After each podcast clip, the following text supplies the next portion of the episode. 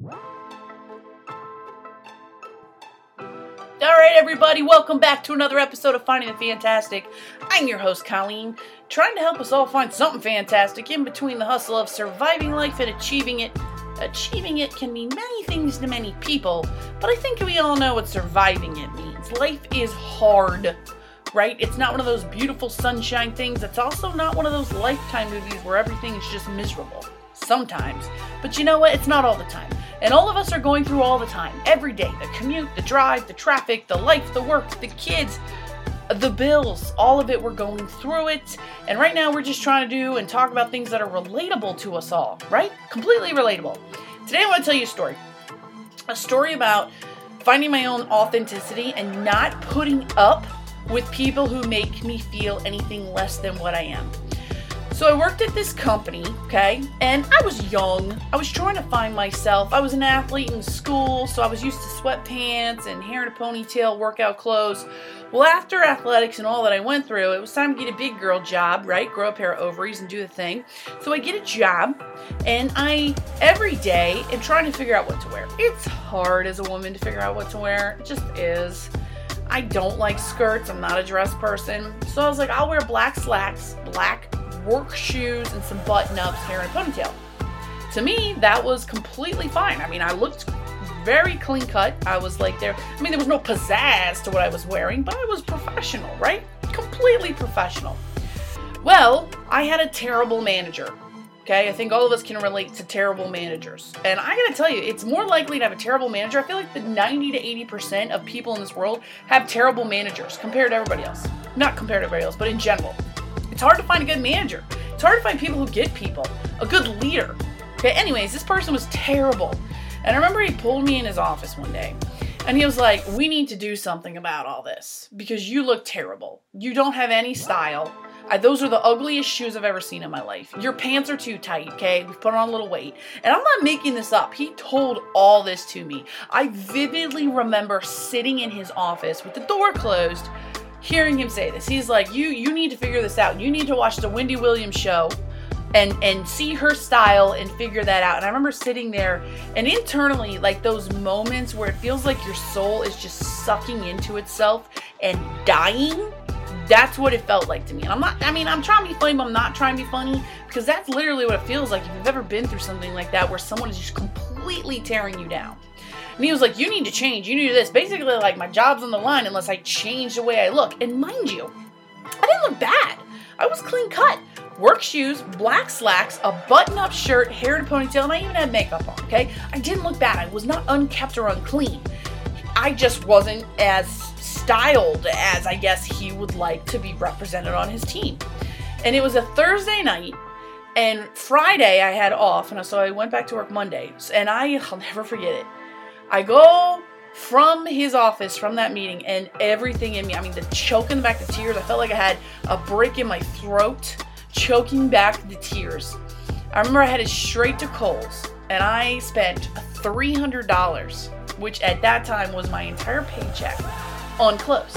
And i bought skirts and i bought high heels and i bought dresses. I bought everything that i hated and didn't feel comfortable in. And i remember going to the checkout line and, you know, I, I, don't know if it was an angel, the cash register lady in the line, and the chicks behind me, and again, women supporting women, but uh, she looked at me and she just, she just looked at me, she goes, Are you okay? And I just, I, I broke it. I broke. Like, I had been as strong as I could. I broke down. I told her the whole story, and I was sobbing publicly. And then the women in line beside me were listening in, and the woman looked at me, she goes, That's not okay, and that's not worth a job. You can figure something else out. You can do it. You don't need him. You don't need that job. You don't need that company. You can figure it out. And I just remember as a young 20 year old thinking, no, I have to work. I have to pay bills. I have to do this career stereotype thing. And if that's what society is demanding of me, I have to to meet it and I have to agree to it.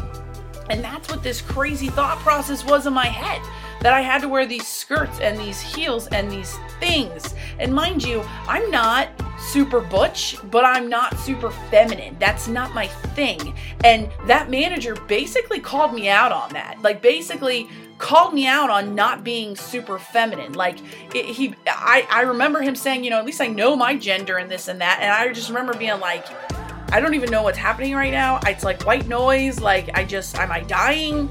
And so, and I, I remember telling the cash registers, and she's like, no, no, no, you can't do this. This is not you. But I went through with it. I bought 300 plus dollars worth of skirts and dresses and heels. And Friday, mind you, I had the day off. I went and I chopped all my hair off because I didn't know how to style my hair. I'm not one of those chicks who knows how to style their hair, right? So the long hair I had at the time, I wasn't gonna be able to style it. I got it chopped off. I chopped it off. And not the chop off I have today with the sides buzzed and whatnot and the pompadour, but it was like this girly, weird pixie chop off thing. And I showed up Monday for work in heels and a skirt and the chop off. And he looked at me, my manager looked at me, he goes, Now that's what I'm talking about. And like basically that was what he expected of me. And I had never felt so completely like just beat up and disappointed in myself because for who I was, and I just felt like a failure. I felt like I was just this terrible person inside of myself because not only was I lying myself, but I had no way to try to figure out how to get out of this crazy thing that was happening to me. I felt ashamed of myself. I felt ashamed of who I was. When in reality, I shouldn't have felt ashamed of who I was. I should have gotten the hell out of that job. It wasn't worth it. So, the moral of the story is, it's not worth it. Work and jobs and stereotypes are not worth your soul and your authenticity. Be proud of who you are, the way you dress, the way you look, how you feel. Obviously, you have to be professional, but I'm not talking about being unprofessional. Professional? I'm talking about being authentically you in a professional setting. And if that means no heels and skirts for a woman, then fine. If that means as a dude you like to wear a little lip gloss and some eyeliner, fine.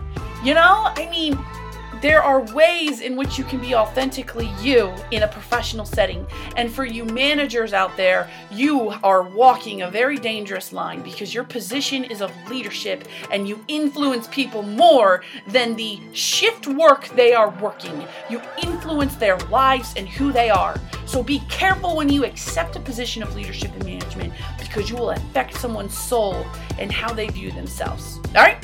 That's it. That's all I got. I gotta go. Hope everyone's a good day. Later. Bye.